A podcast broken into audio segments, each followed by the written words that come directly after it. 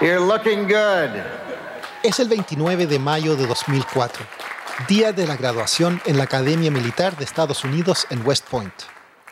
El secretario de Defensa de Estados Unidos, Donald Rumsfeld, está de pie en un escenario en un estadio de fútbol americano con los ojos entrecerrados para ver a la multitud.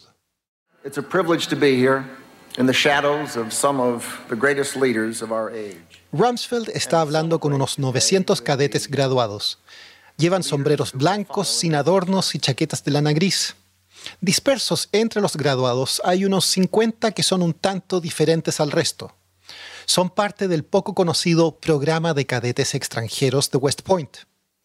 Él les dice que es un privilegio estar ahí, a la sombra de algunos de los más grandes líderes de nuestra época. En esencia, son los estudiantes internacionales. West Point tiene como objetivo inculcarles familiaridad y respeto por el ejército de Estados Unidos.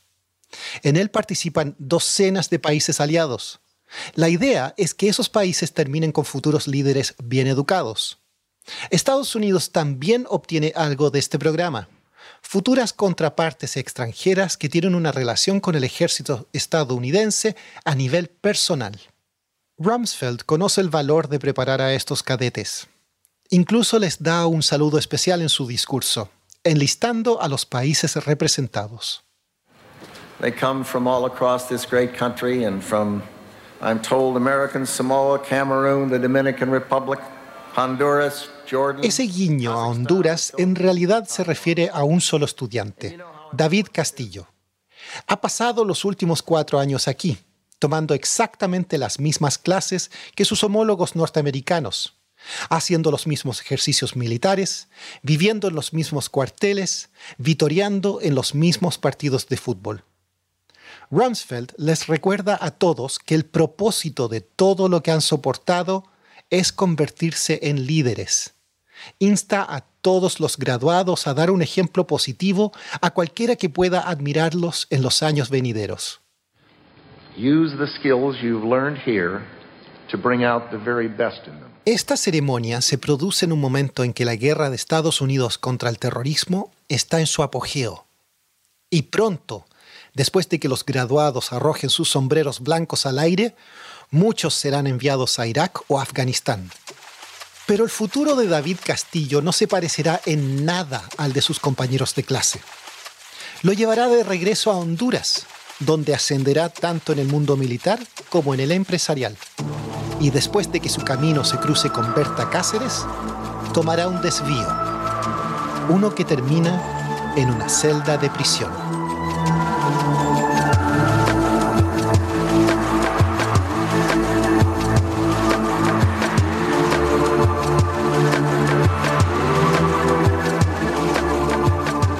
Somos Bloomberg Green. En este episodio entraremos en esa celda de prisión. Hablaremos con David Castillo y escucharemos la historia del ejecutivo número 3, el CEO acusado de planear el asesinato de Berta.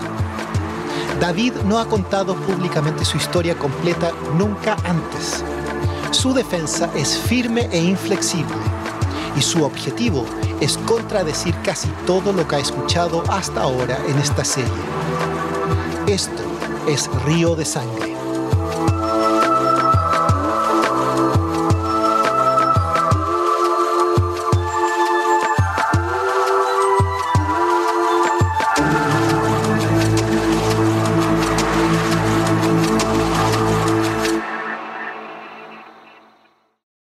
La madre de David, Dinora, creció en Honduras, pero siempre estuvo rodeada de la cultura americana. Su padre trabajaba para la United Fruit Company, una de las dos corporaciones bananeras norteamericanas dominantes en el país. Dinora asistió a la escuela americana de su ciudad.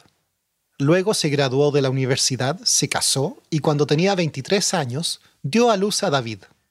I actually studied law, but En realidad estudié derecho, pero nunca trabajé como profesional en derecho. Mi esposo no quería que me metiera en eso, porque un día me acompañó a una prisión en San Pedro Sula había tomado este caso por una persona que estaba ahí. Y salimos después de las horas de visita. Él me había acompañado y un montón de hombres comenzaron a decir un montón de cosas y entonces dijo, bueno, lamento decirte que no podrás continuar en tu profesión. Será mejor que encuentres algo más. Entonces Dinora obtuvo una maestría en educación y un divorcio. Consiguió un trabajo como maestra en el colegio americano más antiguo de Honduras, la misma escuela a la que eventualmente asistiría su hijo. Esto fue en la localidad de La Ceiba, en la costa norte del país. Esta escuela fue fundada en la década de 1920 por la Standard Fruit Company, la otra gran empresa bananera estadounidense en Honduras.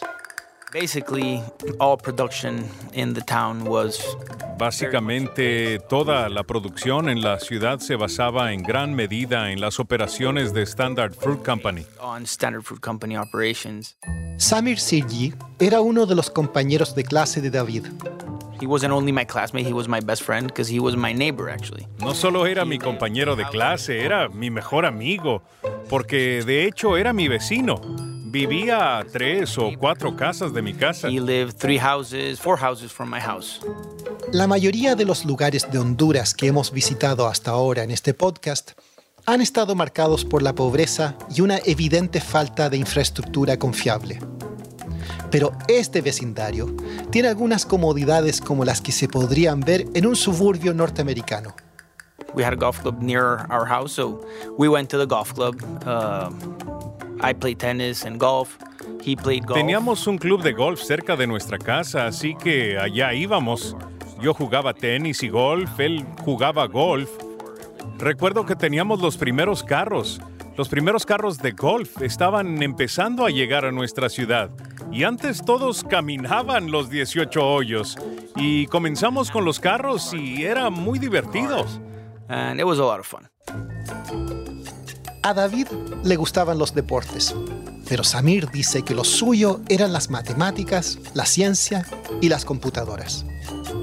He was the smart guy. He was the Él era inteligente. Era... No creo que sea correcto decir que era un nerd, pero era muy... Siempre era el más interesado en sacar buenas notas y aplicarse. his best grades and applying always. David nunca había mostrado ningún interés en el ejército cuando era niño, al menos no que sus amigos y su familia hayan notado. Pero sabía sobre el programa de cadetes extranjeros de West Point. Varios años antes, otro estudiante de su escuela secundaria había sido seleccionado. West Point era una institución académica de primera, con un programa de ingeniería de primer nivel. David decidió que ahí era donde quería ir. La Embajada de Estados Unidos en Honduras manejaba el proceso de solicitud. Cuando llamaban a David para entrevistas y pruebas, Samir a veces lo acompañaba. I remember we went to, to, the, to the physical test. And I remember we, I was Recuerdo que fuimos a la prueba física y recuerdo, estaba con otro de nuestros amigos cercanos, Carlos, y estábamos allí los dos como mirándolo.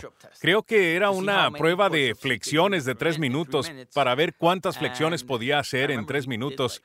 Y recuerdo que hizo muy pocas y le dijimos, ¿sabes qué? No vas a entrar. Quiero decir, eres muy "Man, malo. You know what? You're not getting in.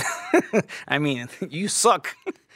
He started exercising every day and he was determined to get that. Empezó a hacer ejercicio todos los días y estaba decidido a conseguirlo, porque mi padre también insistía en que era lo mejor que se podía conseguir.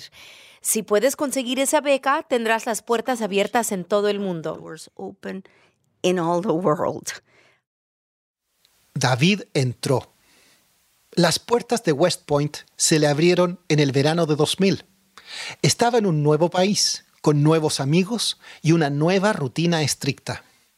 Wake up was probably around 6 a.m., where we both wake up together. Get Nos despertábamos a eso de las 6 de la mañana, ambos nos despertábamos al tiempo, nos preparábamos para el día y debíamos estar en formación alrededor de las 6 y 30. Allí es donde todos los cadetes se juntan y se alinean fuera del cuartel, sin importar la temperatura, y marchan al desayuno, y luego todos nos sentábamos y desayunábamos juntos. March to breakfast, and then we would all sit down and have breakfast together. Travis Dent, de Columbus, Ohio, era uno de los compañeros de habitación de David en West Point. Se hicieron buenos amigos. David pasaba sus días trabajando para obtener un título en ingeniería eléctrica. Estuvo en el equipo de vela y en la sociedad de honores. Por las noches hablaba por teléfono con su novia y futura esposa, Tania. David tenía la obligación de regresar al ejército hondureño después de graduarse, pero retrasó ese movimiento. En cambio, se mudó al área de Washington, D.C. y se matriculó en la escuela de posgrados de la Universidad de Maryland. Mientras estuvo allí, hizo una pasantía en una empresa de tecnología que desarrollaba sistemas de comunicaciones. A Travis, el compañero de habitación de David en West Point, esta elección de estudiar y probar el mundo de los negocios le parecía natural. David siempre le pareció más un futuro hombre de negocios que un futuro soldado. Because we both were kind of passionate about entrepreneurship. Ambos éramos un poco apasionados por el espíritu empresarial y pensamos en diferentes ideas a las que podríamos dar vida. Y esto también fue el comienzo de, estamos entre el 2002 y el 2004, cuando Internet se estaba volviendo popular. Sí, teníamos AOL y cosas por el estilo, pero ahora era una escala masiva y hablamos de diferentes formas en las que podríamos aprovechar y ayudar y hacer que diferentes empresas crecieran por ese camino. David regresó a Honduras en 2006 y entró en el ejército. Su ascenso en las filas fue nada menos que meteórico. Pero no empezó exactamente desde abajo. Fue asistente del director de inteligencia del país. Poco después, fue elegido asistente del secretario de Defensa. Cuando el ejército hondureño se le asignó la tarea de reestructurar la empresa de servicios eléctricos del país, David supervisó parte de ese proyecto. Allí estaba perfectamente posicionado para ayudar a liderar el impulso del país hacia proyectos de energía renovable. I think he's a workaholic. Creo que es un adicto al trabajo, porque solía trabajar todos los días del año. Single day of the year. David, en este punto, tenía 26 años.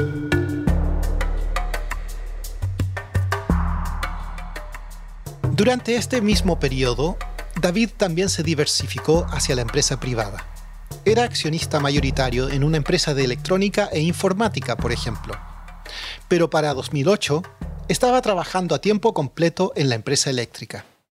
Esto fue alrededor de la época en que el gobierno de Honduras comenzó a perseguir verdaderamente la energía renovable. En 2009 se formó DESA. Obtuvo los derechos para desarrollar un proyecto hidroeléctrico en el río Hualcarque y también para vender electricidad a la empresa estatal de servicios públicos donde trabajaba David. El nombre de David no estaba vinculado a DESA en ese momento, pero dos años después, en 2011, David dejó oficialmente el gobierno para trabajar en la empresa hidroeléctrica. Y no era un empleado cualquiera. Se convirtió en el presidente de DESA y estaba en la junta directiva. David todavía se mantenía en contacto con algunos de sus amigos de West Point. Uno de ellos, Marco Lacaya, recuerda la primera vez que David le habló de su paso al negocio de la energía. Estaba impresionado. Vaya, montaste tu, tu propia empresa y estás construyendo una planta hidroeléctrica. Estoy sorprendido. ¿Cómo aprendiste todo eso? Y me dijo, bueno, tuve una gran experiencia con el ejército de Honduras. Travis, el antiguo compañero de habitación de David en West Point, estaba igualmente asombrado. David, I thought was, and we would joke about it, I thought he was going to be the president of Honduras one day. David, pensé que sería, y bromeamos al respecto, pensé que algún día iba a ser presidente de Honduras, por sus lazos y por su deseo de mejorar el país y la forma en que hablaba de él, y su crecimiento dentro de la arena política. La energía renovable era atractiva para muchas personas de la generación de David. Era una alternativa a los combustibles fósiles, una forma más limpia de llevar energía a los hogares de las personas, y había dinero en ello, y mucho impulso político. El propio Travis, después de completar su compromiso militar, había comenzado a trabajar en el sector de las energías renovables en Ohio.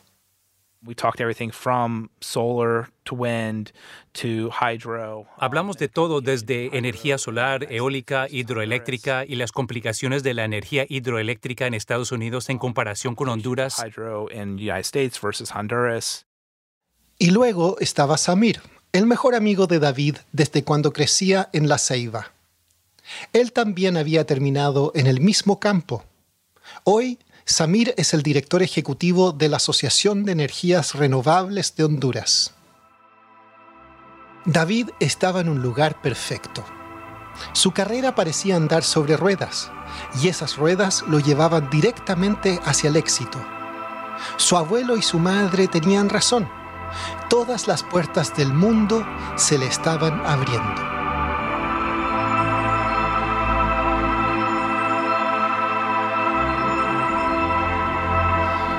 David Castillo recuerda el preciso momento en que se enteró de la existencia de Berta Cáceres. Para entonces había sido presidente de DESA durante casi dos años.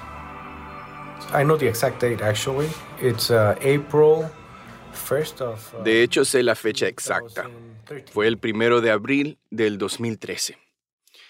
Esa fue la primera vez que escuché el nombre de Berta.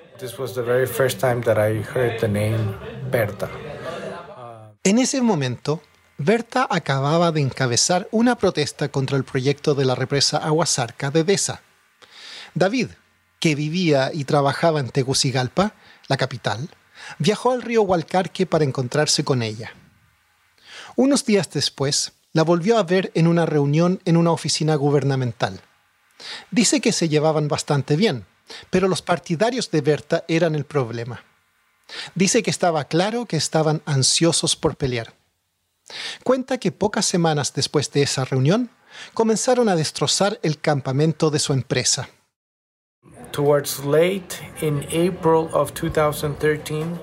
Hacia fines de abril de 2013 comenzamos a ver algo de sabotaje.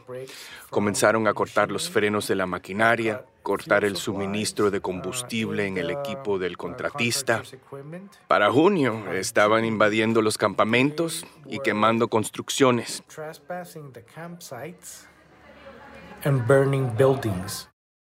Este fue el verano en que Río Blanco se volvió violento, cuando el manifestante del Copín Tomás García fue asesinado a tiros y cuando Cristian Madrid, el niño cuya familia apoyaba a Deza, fue asesinado.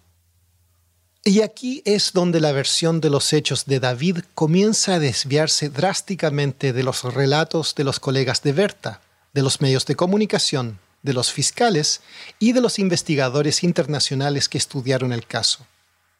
A menudo se le atribuye a Berta la expulsión de Sinohydro, el contratista de construcción chino que DESA había contratado. Cuando Sinohydro se fue, puso el proyecto en suspenso y obligó a DESA a reubicar la presa. David dice que ni Berta ni los manifestantes hicieron que Sino Hydro se fuera. Insiste que fue él quien lo hizo. Asegura que fue Desa quien rescindió el contrato de la empresa después de que estalló la violencia porque él no estaba satisfecho con el trabajo de Sino Hydro. Incluso dice que algunas de las críticas de Berta al proyecto Aguasarca en sus primeras etapas eran válidas y culpa de eso a Sino Hydro.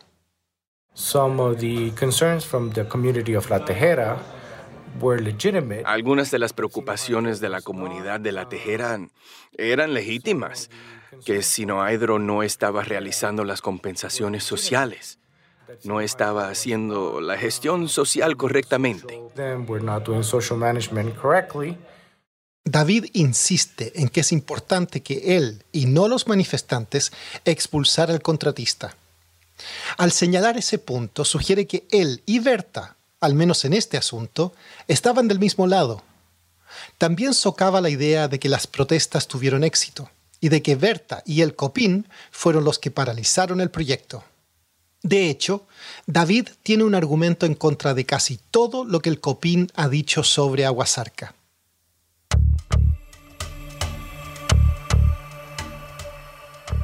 Uno de los mayores debates en torno al proyecto tiene que ver con el apoyo local. Por ley, si un proyecto afecta a las comunidades indígenas, las empresas deben consultar con esos residentes y obtener su aprobación. Los manifestantes siempre han dicho que DESA pasó rápidamente por el proceso de aprobación, sin consultas serias en el área. David dice que se requiere el consentimiento de la comunidad solamente si la presa afecta tierras indígenas. Dice que no era el caso en este proyecto, pero DESA buscó la aprobación local de todos modos. Señala documentos publicados por los bancos internacionales de desarrollo que financiaron el proyecto. FMO, un banco de los Países Bajos, envió una misión de investigación a la zona e informó que los residentes locales habían firmado cartas de apoyo para el proyecto tanto en 2011 como en 2014. David dice que hay 11 comunidades diferentes dentro de Río Blanco y 10 de ellas apoyaban la represa. La Tejera, donde estaba centrada la base del Copín, era la única excepción.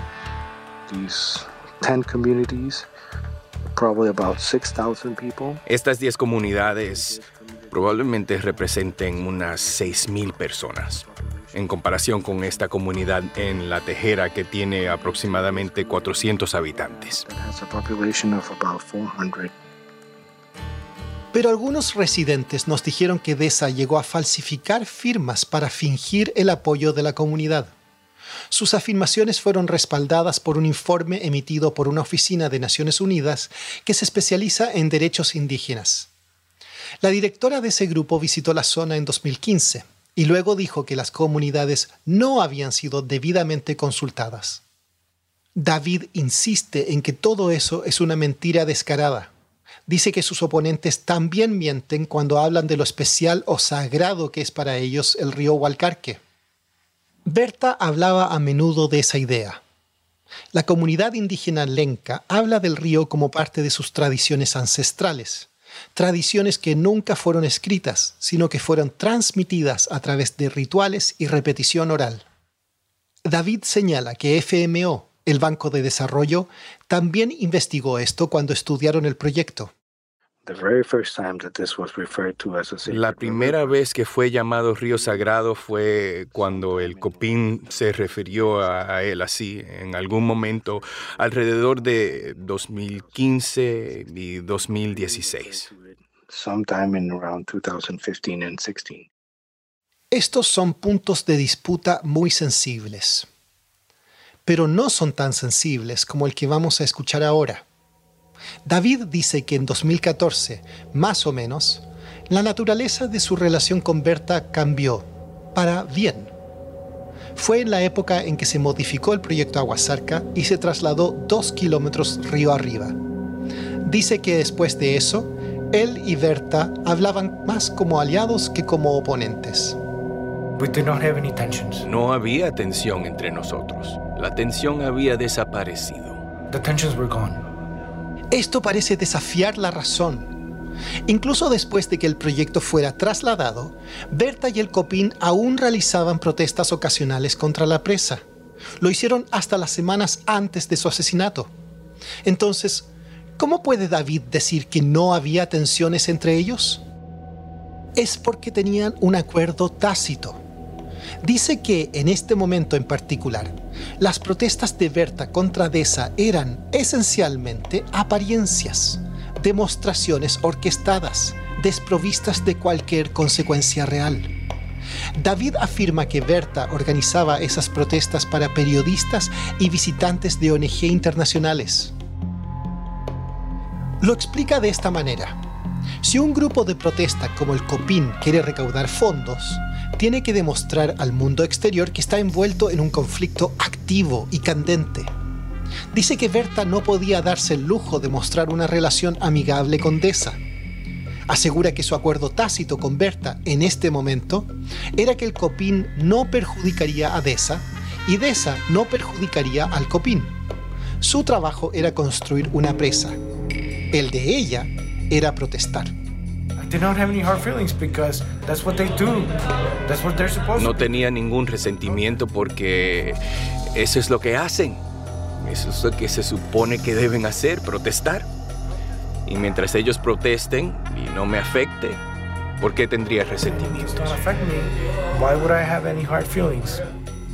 Puede ser difícil asimilar la idea de que el activista ambiental y el constructor del proyecto contra el que seguía luchando pudieran ser civilizados el uno con el otro.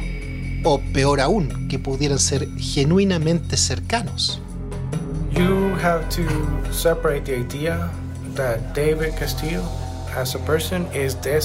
hay que separar la idea de que David Castillo como persona es Deza y el proyecto y Berta Cáceres es el copín. David y Berta somos muy buenos amigos. Llegué a sentir afecto por ella. Llegué a considerarla mi buena amiga, en el sentido de llamarla, hablar con ella, apoyarla, oírla. Cuando tenía alguna preocupación, me llamaba. Cuando tenía una emergencia, también me llamaba. Cuando quería hablar con ella, también la llamaba y le decía que quería verla. Y no necesariamente por nada que tuviera que ver con el proyecto. Está bien, Copín y Deza. Puede que fueran antagonistas, pero David y Berta eran amigos. They might have been antagonists, but David and Berta were friends. David dice que a veces él y Berta viajaban juntos por diversión. One time, uh, as an example, una vez, por ejemplo, hicimos un viaje por carretera juntos a un lugar llamado Cerro de los Hoyos. Cerro de los Hoyos. Es un lugar boscoso donde el suelo está marcado por agujeros misteriosamente profundos. Es una atracción local cerca de La Esperanza, la ciudad natal de Berta. Dice que él y Berta hicieron una excursión allí en 2015. Contrataron guías, cinco o seis niños locales, que les mostraron los alrededores. Después de esa caminata, regresaron a La Esperanza y fueron a cenar. Luego fueron a un bar. Cerraron la velada con una taza de té en su casa y él regresó a su hotel.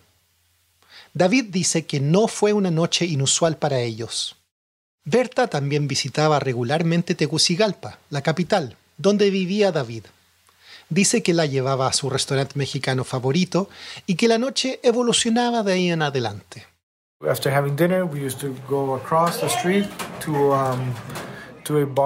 Después de cenar solíamos cruzar la calle a un bar llamado Sabor Cubano. Y ella a veces bailaba, tomaba cerveza. Solíamos hacer eso todos los meses, una vez al mes, una vez cada dos meses. Si había viajado, solía traerme un regalo de sus viajes. Recuerdo que una vez me trajo un medallón de jade con una representación maya, de una especie de signo del zodiaco, que dijo que era mi signo. Dice que le trajo un CD de Asia, una novela de Argentina y una botella de grapa de Italia. Y él devolvía los favores. También la apoyaba económicamente porque sabía que ella también tenía necesidades. Le regalaba dinero o un boleto de avión o cualquier cosa que la ayudara con sus viajes. David dice que le ayudó a comprar un vehículo nuevo para el Copín. Donó dinero para que Berta pudiera pintar murales en las paredes del Centro de Salud de la Mujer del Copín en La Esperanza. Dice que incluso pagó gastos médicos de la madre de Berta. Y por todo eso, dice que su asesinato fue una completa sorpresa para él. Había recibido una llamada temprano en la mañana después de que la mataran. I was in shock estaba en shock. No lo podía creer. Me sentí triste. Pero dice que una cosa que no sintió fue temor de la ley. Y a lo largo de los dos años posteriores a su asesinato, incluso mientras los dedos apuntaban a Deza y a él, dice que nunca se le ocurrió que lo considerarían seriamente un sospechoso. Eso es porque, dice, era perfectamente inocente. In no way did I De ninguna manera sentí que me iban a I arrestar.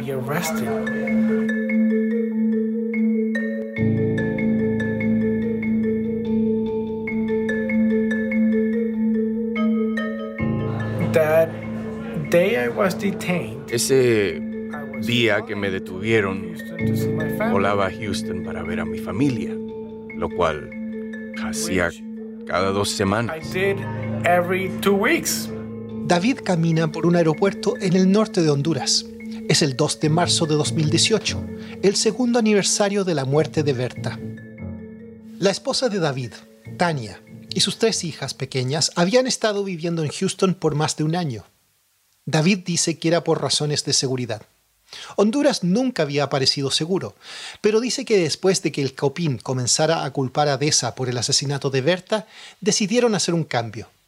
Así que David comenzó a dividir su tiempo entre los dos países, volando de un lado a otro.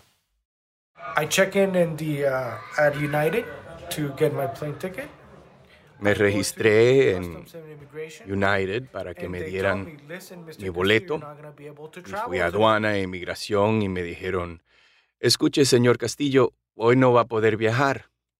Y dije, ¿por qué no voy a poder viajar?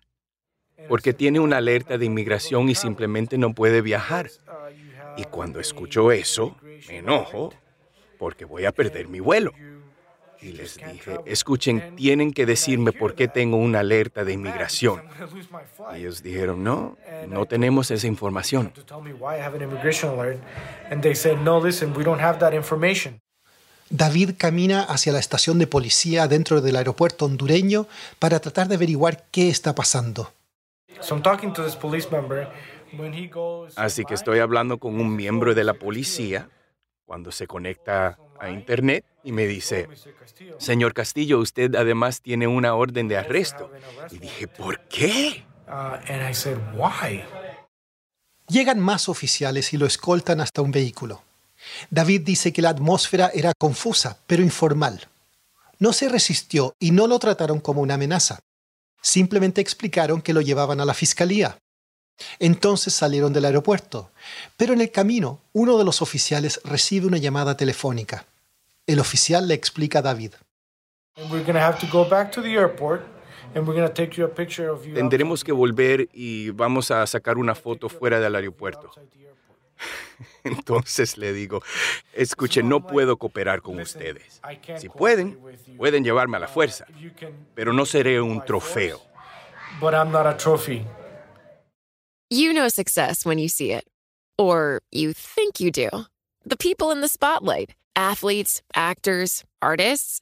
But what about the people behind the scenes? You know, the ones who make it all happen the lighting engineers, the sideline photographers, the caterers. They're small business masterminds. And if there's one thing they have in common, it's making their money work harder. That's why they have a business bank account with QuickBooks Money, where they are now earning a generous 5% annual percentage yield. Yes, 5% APY. Making your money work as hard as you do? That's how you business differently. Learn more about QuickBooks Money at quickbooks.com slash 5APY. Banking services provided by Green Dot Bank, member FDIC. Only funds and envelopes earn APY. APY can change at any time. Para él era una maniobra de relaciones públicas. Era el aniversario del asesinato de Berta. David creía que la policía quería demostrar que todavía estaban interesados en el caso, y él estaba pagando el precio. Su desafío no cambiaría el hecho de que iría a la cárcel. David Castillo fue acusado del asesinato de Berta Cáceres, una mujer que, según él, era su amiga íntima y confidente. Poco después del arresto, David proclama su inocencia en una audiencia de imputación. Menciona que se consideraba amigo de Berta. Para los miembros de la familia de Berta, esta contranarrativa es profundamente ofensiva. No tienen ninguna duda de que él planeó su muerte. La hija de Berta, Bertita Isabel, recuerda haber estado en la sala del tribunal ese día. Cuando estuvimos en la audiencia con David Castillo, fue horrible porque, digamos, de la familia, la única persona que fui a esa audiencia era yo. Bueno, primero para mí era incómodo estar en una sala tan pequeña no podía entrar toda la gente que quería entrar ni los observadores porque era súper pequeña. Entonces yo tenía que estar ahí y él estaba como aquí. Cuando él testificaba me miraba a mí, no le hablaba a la jueza, no le hablaba a los abogados, me hablaba a mí, me miraba a mí. Entonces él se hacía la víctima, él decía que pobrecito, que él era amigo de mi mami, ella era tan, tan él, él era ah, tan buena persona con ella, que le había ayudado muchas oportunidades en la vida. Dice que fue extremadamente incómodo escucharlo, pero también satisfactorio de una manera extraña. Poder mirarlo a los ojos y poder escucharlo contar su historia en voz alta. Para ella era valioso oírlo hablar dice que medía sus palabras y las recitaba con calma. A ella le parecía como si estuviera siguiendo un guion memorizado. Bertita Isabel dice que su madre le había hablado de David. Berta le dijo que David era diferente a los demás en Deza. Hablaba de manera diferente, en voz baja y sin agresión aparente. No insultaba a Berta. Le preguntaba por sus hijas y le hacía saber que les estaba prestando atención, a dónde viajaban, cuándo regresarían. Pero Bertita Isabel dice que su madre nunca confió verdaderamente en David, que siempre creyó que había un trasfondo siniestro en su amabilidad, como si estuviera cultivándola como fuente de inteligencia, siempre buscando información y llevándola a cuenta de lo que estaba haciendo. Pero ella me decía, esa una persona así es mucho más peligrosa, me decía, porque no es que le dice directamente que la va a matar, pero ella sabía, era un acosador, Hoy el caso de David aún no ha ido a juicio, pero su defensa quiere demostrar que David y Berta eran de hecho cercanos. Presentaron casi 1.400 mensajes de texto directo enviados entre los dos. Los mensajes cubren un periodo de casi tres años, hasta las semanas anteriores a la muerte de Berta. Los mensajes sí apoyan la idea de que se llevaban muy bien, al menos la mayor parte del tiempo. Yo aprecio su amistad, le escribió Berta el año antes de que la mataran. Pese a las diferencias, he intentado confiar en usted. David respondió que él sentía lo mismo. En raras ocasiones, Berta se quejaba de su proyecto o de otras personas involucradas en él. Poco menos de un año antes de morir, le contó lo que pensaba sobre FMO, el Banco de Desarrollo que dijo que las comunidades locales habían firmado cartas en apoyo a la represa. Berta le escribió a David acerca de, cito, sus amigos, diciendo que los representantes del banco eran unos mentirosos miserables. Pero después de un tira y afloja, ella y David estaban en términos amistosos a la noche siguiente. Acordaron volverse a ver y Berta parecía francamente alegre. Le escribió a David, ¿y me dará permiso de robarle un beso? Nada más una vez, aunque sea. Ninguna de las partes ha sugerido que hubiera una relación romántica entre ellos. Los partidarios de Berta dicen que los mensajes de texto que le envió eran por diversión y en concordancia con una personalidad que no siempre era seria. Más importante aún, sus partidarios dicen que los mensajes sacados a la luz por el equipo de defensa de hecho respaldan sus acusaciones.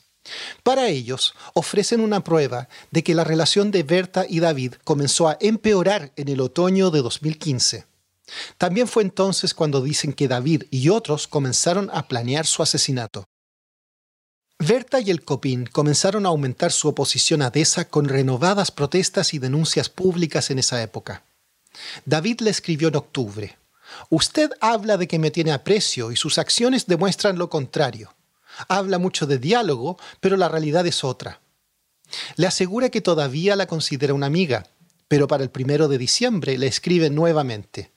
Veo que ha estado bien ocupada, le dice David. Luego pega una copia de algunas críticas fuertes que ella había hecho recientemente contra su empresa. Berta le responde, ¿Quiere decirme algo más? Él le responde, Solo que espero que se encuentre bien y que le envío muchos saludos. Berta le escribe, ¿es una ironía? Más tarde, ese diciembre, intercambian amistosos saludos por las festividades. Pero para febrero de 2016, algo parece haber cambiado. Y recuerde, los fiscales alegan que en este momento los presuntos asesinos habían comenzado a vigilar a Berta y que ya habían intentado asesinarla a principios de febrero. Berta le escribe a David diciendo que está, cito, decepcionada. Dice que pensó que tal vez él realmente podría ser distinto de las élites ricas que respaldaban financieramente su proyecto. En los mensajes no indica qué provocó su decepción. David no le responde en un par de semanas, pero cuando finalmente lo hace, su mensaje llega dos días después de lo que los investigadores alegan fue ese fallido intento de asesinato. Le escribe, ¿a qué se refiere distinto? Parece que hace referencia al mensaje que ella le envió comparándolo con los inversores adinerados. Ella dice, usted les conoce, lo sabe, sabe, qué raro que me escriba. David responde sugiriendo que está un poco confundido. Sí, los conozco muy bien, somos amigos, pero no sé lo que usted piensa de lo que sería diferente. Yo sé que soy muy diferente, pero no sé lo que usted piensa. Sugiere que solo estaba tratando de ser amigable cuando mencionó sus críticas a su compañía. Él escribe, me comentaron que anduvo de visita por la tejera y me dieron ganas de saludarla. Berta responde, ¿en serio? ¿Ganas de saludarme? o de pelear. Después de que él le asegura sus buenas intenciones, Berta escribe, Creo que hay gente de su mundo que puede tener integridad. Yo pensé que usted podría ser de esas excepciones. Yo pienso que usted puede ser capaz de tener en algún lugar dulzura, integridad, ética y humanidad. Incluso puede dar amor y cosas buenas pero también es capaz de ser como esos cabrones, desde las dulzuras de cierto poder e impunidad con la que actúan. David vuelve a expresar su sinceridad. Ella escribe, estoy decepcionada por muchas razones de fondo, y no es que usted esté obligado a nada conmigo, o sea, ni a aparentar respeto siquiera, pero creí en usted como ser humano, que aún siendo de ese mundo de mierda, podía ser distinto. Cuando él vuelve a insistir en que pueden mantener el respeto y la amistad, ella le pregunta, ¿usted cree en eso que está expresando? ¿De verdad? ¿O me quiere tomar el pelo? Este es el último día, el 8 de febrero de 2016, en que Berta y David intercambian mensajes de texto. Ella termina la conversación diciéndole que había elegido un regalo para él hace un tiempo. Dice que quiere dárselo, antes de que se pierda el sentido de por qué lo había elegido.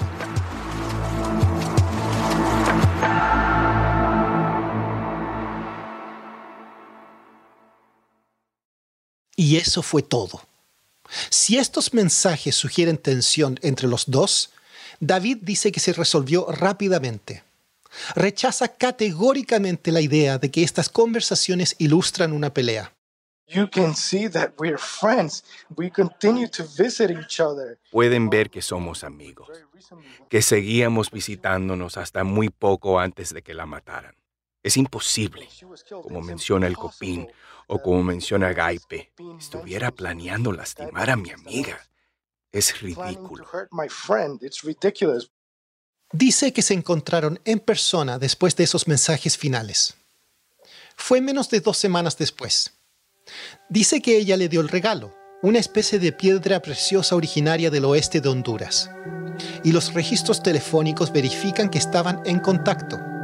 Ella lo llamó el 18 de febrero. Dos semanas después, sería asesinada.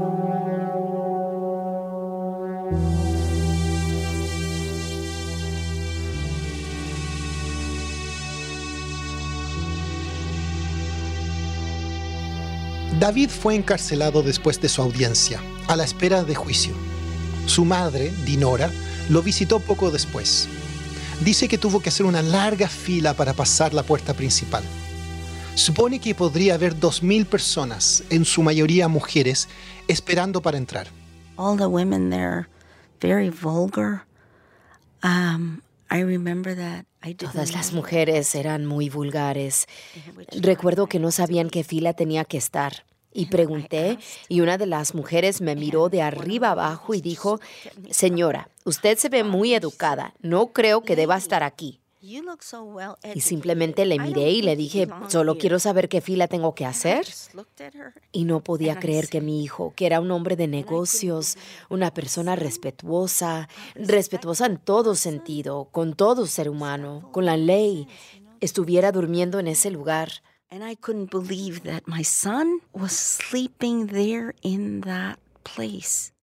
Monty entrevistó a David después de que lo transfirieran a otra prisión. Esta está dentro de un recinto militar en las afueras de Tegucigalpa. Se entra a través de varias estaciones de guardia y luego se llega a la prisión, detrás de una alta puerta de metal. Hablaron varias veces. Monty iba a la cárcel los fines de semana, cuando se permite a los reclusos recibir visitas. Dinora estaba allí junto con su esposo. Se sentaban en un patio estrecho y charlaban con las familias de otros prisioneros. Muchos llevaban bolsas de comida y ropa para los internos. Algunos niños jugaban al fútbol en el patio. La atmósfera era relajada.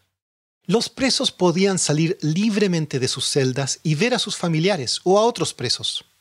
Uno de los otros presos aquí es Sergio Rodríguez, el ex gerente ambiental y jefe de Relaciones Comunitarias de DESA.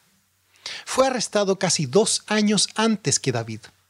Los dos pasan mucho tiempo juntos ahora. La celda de David es pequeña, tal vez de dos y medio por tres metros más o menos, con un área de baño aún más pequeña. Hay un colchón encima de una plataforma de cemento amarilla. Hay una mesa, dos sillas de plástico y un armario de plástico con una vela. David parecía más delgado de lo que estaba en el momento de su arresto, pero se veía saludable. Llevaba una camiseta blanca de Nike, pantalones deportivos azules y zapatillas Nike plateadas. David dice que más de dos años de confinamiento le han pasado factura. This has been terrible, horrible. It, I've lost everything. Esto ha sido terrible, horrible. Lo he perdido todo, todo, en estos dos años que he estado detenido. Lo he perdido todo. Y lo más importante, he perdido a mi familia, porque no he podido verlas. No viven aquí en Honduras. No es fácil para ellas viajar. No he visto a mis tres hijas, que es lo que más extraño en casi dos años. Las extraño y mucho. Quisiera poder verlas, quisiera poder abrazarlas. Quisiera poder ir a la escuela con ellas. Es injusto por lo que estoy pasando.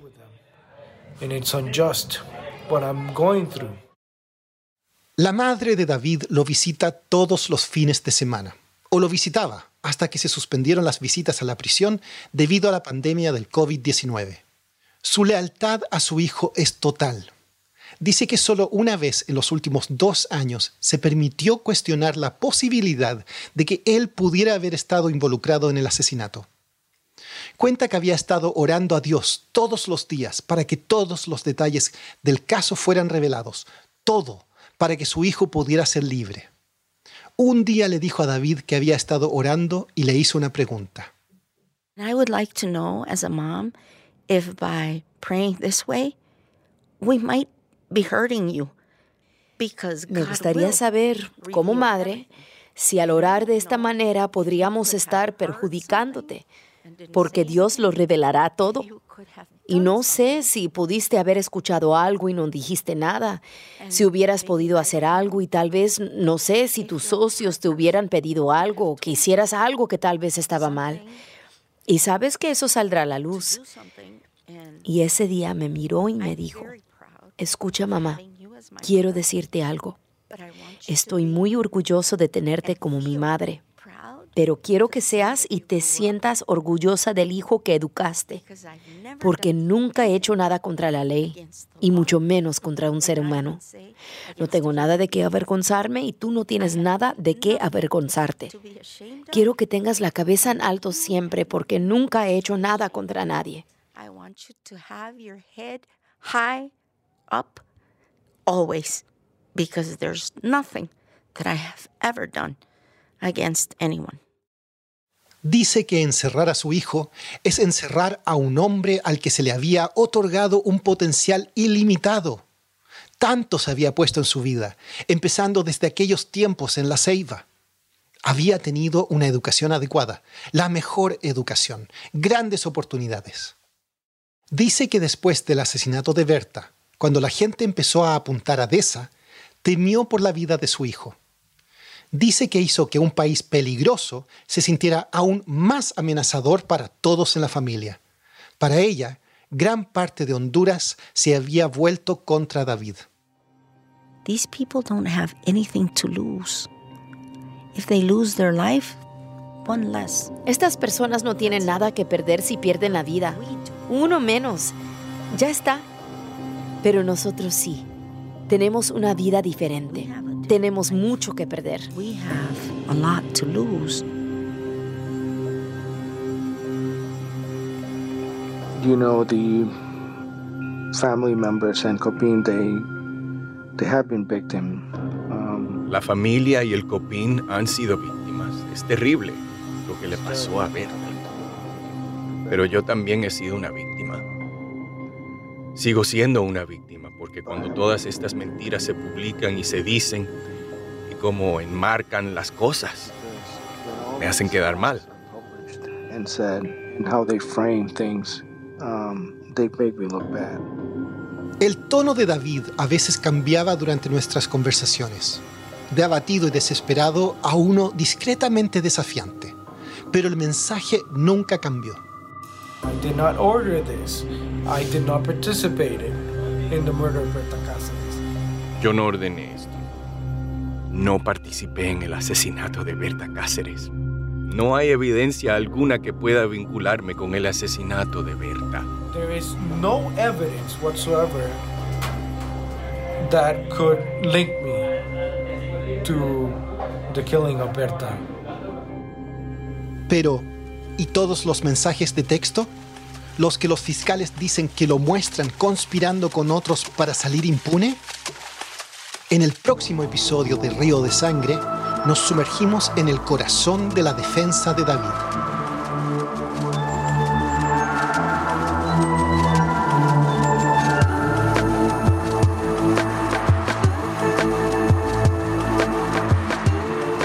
La redacción e investigación de Río de Sangre están hechas por Monty Río. Narración Eduardo Thompson. Nuestro productor principal es Topher Forges, con la asistencia en producción de Maya Cueva. Nuestra traductora es Ángela Navas. El tema musical fue compuesto e interpretado por Senia Rubinos, quien además editó este episodio. Agradecimientos especiales a Carlos Manuel Rodríguez. La directora de Bloomberg Podcasts es Francesca Livi. No olvides suscribirte si no lo has hecho. Y si te gusta nuestro programa, déjanos una reseña. Gracias por escucharnos.